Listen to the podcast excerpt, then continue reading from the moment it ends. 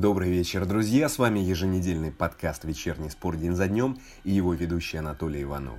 Я расскажу о главных событиях дня и о том, что нас ждет на неделе. Сегодня 4 января. Александр Тихонов заявил о том, что в РФ поощряют допинг. Георгий Джикия назвал странную команду мечты. Но об этом позже. Сперва традиционный экскурс в истории людей и спортсменов. 4 января 1905 в Женеве выпустили первый номер первой большевистской газеты «Вперед». В этот день, в 1943 Сталин стал человеком года по версии журнала «Тайм». 4 января 1959 советский Луна-1 стал первым аппаратом, который достиг окрестностей спутника Земли. В этот день, в 85-м, в Лондоне родился первый в мире ребенок от суррогатной матери. 4 января 2010 в Дубае открыли Бурдж-Халифа, самое высокое в мире здание. Высота небоскреба 829 метров, в нем 163 этажа. 4 января родились Исаак Ньютон, Якоб Грим, Андре Масон, Зураб Царителли, Игорь Численко, Олег Романцев, Тиль, Линдеман, Джеймс Милнер, Тони Кросс, Квинси Промис. Умерли Анри Бергсон, Альбер Камю, Эрвин Шрёдингер – Фил Лайнет. А что спорт? 4 января 80-го президент США Джимми Картер потребовал у МОК перенести летнюю Олимпиаду из Советского Союза. В качестве альтернативы предложил Грецию. Причина – ввод советских войск в Афганистан.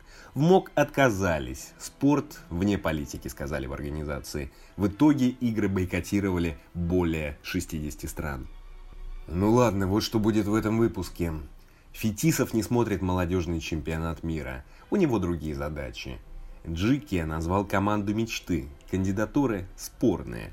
Бывший главный тренер Краснодара пожаловался на махачкалинских болельщиков и милиционеров. Азмун стал вторым в голосовании за звание лучшего футболиста из Азии в 2020-м. «Зенит» и «Спартак» сыграют с «Пахтахором» на сборах. Криштиану Роналду обошел Пеле по количеству голов и может побить рекорд 6 января. Биатлонисты-юниоры массово снялись с ижевской винтовки после визита допинг-офицеров. И Александр Тихонов заявил, что в РФ, цитата, «допинг поощряется». Хоккей, биатлон, футбол. Расписание главных спортивных событий недели. Начнем Вячеслав Фетисов заявил, что для него хоккей, цитата, отошел на десятый план. Но может он и посмотрит полуфинальный матч Канада-Россия на молодежном чемпионате мира. Фетисов заявил РТ. Может быть, посмотрю игру с Канадой. Я же не сумасшедший, чтобы по ночам следить за хоккеем, к которому не имею отношения. Никакой ностальгии не испытываю. Моя главная тема сейчас – это экология, будущее человечества. Спорт отошел на десятый план. Нужно быть совсем сумасшедшим, чтобы встать в 5 утра и смотреть матч «Россия-Германия», сказал Фетисов. А матч «Россия-Канада» стартует 5 января в 2 часа. Что ж, достойно и совершенно понятно. Спорт – это развлечение. Спорт – это развлечение, а для других – способ заработка. Фетисов больше не зарабатывает спортом, по крайней мере, больших денег. С 2017 он заместитель председателя попечительского совета Всероссийского общества охраны природы.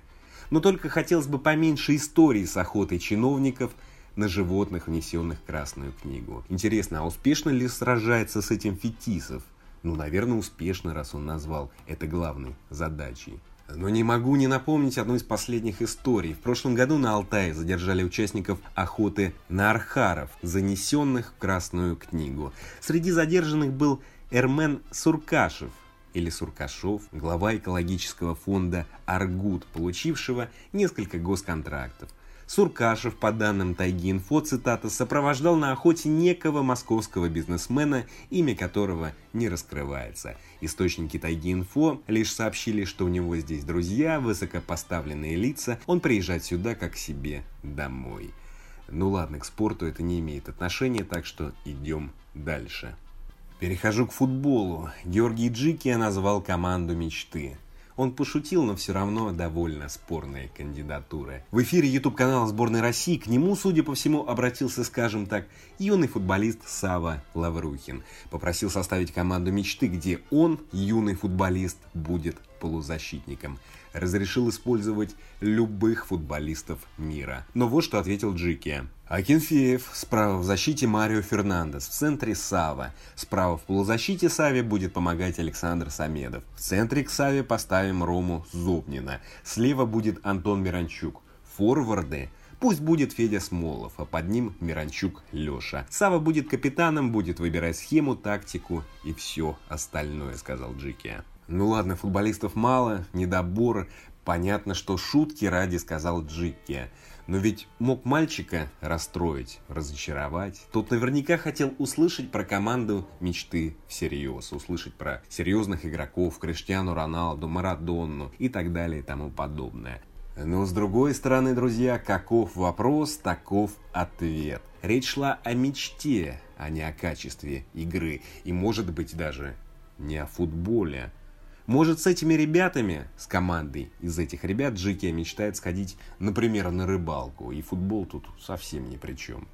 Идем дальше. Бывший главный тренер Краснодара пожаловался на махачкалинских болельщиков и бездействие милиционеров. В интервью «Спорту-24» Владимир Волчек, тренировавший быков ПФЛ, вспомнил о том, как их, цитата, «мутузили болельщики в потрибунном помещении», а милиция не реагировала.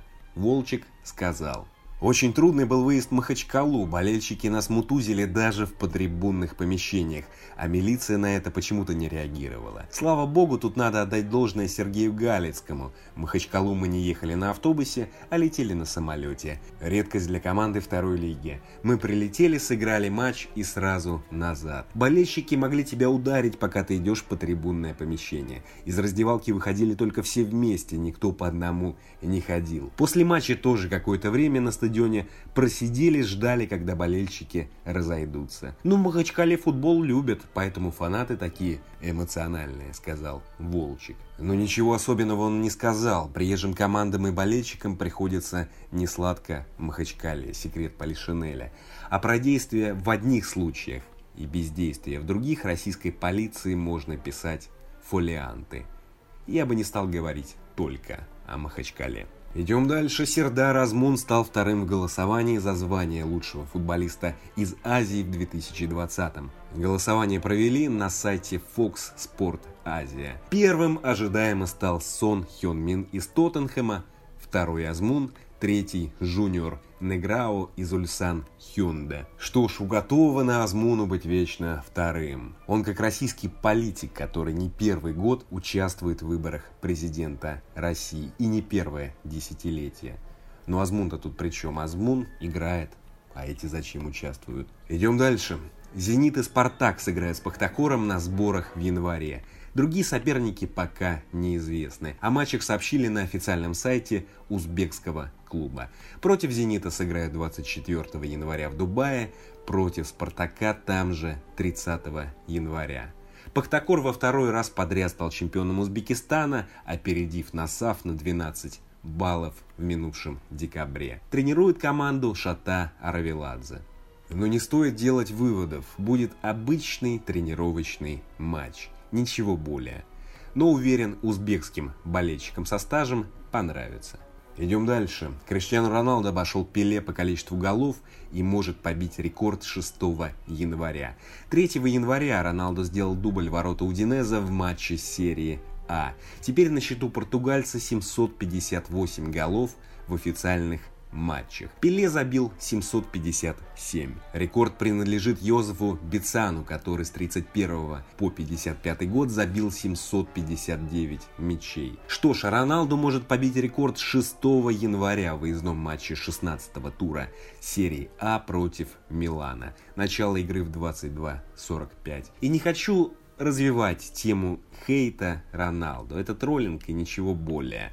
Но португалец настоящий профи и атлет. Сделал себя сам, об этом тоже говорили все, кому не лень. И уверен, на топ уровне он отыграет еще 5-6 лет, учитывая то, как он готовится тренируется и с каким суперпрофессионализмом относится к делу. Но если назвался спортсменом, то будь профессионалом. Некоторые считают, что ненормально лежать по несколько часов, например, в ванне со льдом. Но Роналду показывает другим футболистам, что надо делать, чтобы соответствовать уровню и имени спортсмена. Идем дальше. Очередной скандал в российском биатлоне – в РУСАДА начнут проверку из-за того, что 33 молодых биатлониста снялись с Ижевской винтовки в декабре после визита допинг-офицеров. Как заметил коллега Александр Ковокин, цитирую, «Этого, может быть, никто и не заметил, если бы не двукратный призер чемпионатов мира лыжник Николай Панкратов». Под новостью на сайте «Лыжный спорт» о дисквалификации 20-летней Виктории Коноваловой он оставил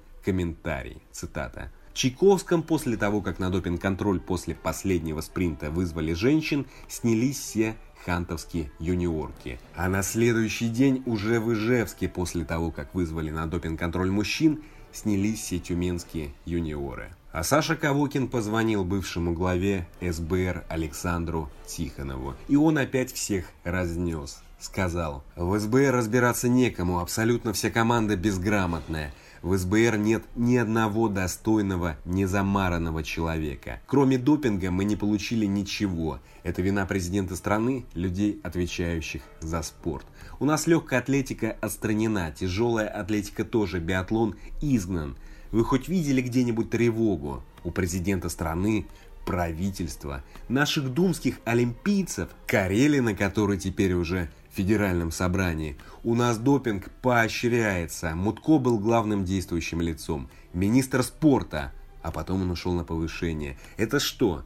Надо наказывать не спортсменов, а руководство Олимпийского комитета. Поздняков сидит, спит. Нас на два года лишили флага и гимна. И это только начало, сказал Тихонов. Ну, хорошее, смелое заявление Тихонова, но повторю то, что сказал в прошлом подкасте. Эти слова ничего не дадут, нужно предоставить Тихонову доказательства, если они есть. Иначе его слова ничего не изменят. Это просто высказывание. Нужны доказательства преступлений, факты. А фраза «все все знают, все все понимают» никогда не приносила пользы. Вы, друзья, можете сказать, что никто расследовать не будет. Ну да, возможно. И я не понимаю, почему биатлон, самый скандальный российский вид спорта, до сих пор пользуется такой популярностью. Перехожу к расписанию главных событий недели. Молодежный чемпионат мира по хоккею. Полуфиналы пройдут 5 января. В 2 часа стартует Канада-Россия, 5.30 США-Финляндия. Финал стартует в 5.30 6 января. Биатлон с 8 по 10 января пройдет пятый этап Кубка мира в Эберхофе. 8 в 13.00 стартуют женщины, спринт на 7,5 километра. Закончат 10 супермикстом, начало в 16.40. Футбол. Расписание главных матчей недели. 6 января. Серия А. 17.00. Аталанта Парма и Лацио Фиорентина. 22-45. Милан, Ювентус. Криштиану Роналду может стать рекордсменом. Кубок английской лиги 22-45. Дерби. МЮ против Сити. Лига 1 23.00 Сент-Этьен ПСЖ. 7 января, час ночи, полуфинал Кубка Либертадорес, Бока Хуниорс, Сантос. 8 января, 22.30 Бундеслига, Боруссия Мюнхенгладбах, Бавария. 9 января 20.30 Лейпциг, Дортмунд. 10 января серия А. 14.30 Рома, Интер. На этом все, друзья. Спасибо. Встретимся в следующий понедельник. А теперь немного Феликса Дрезеки.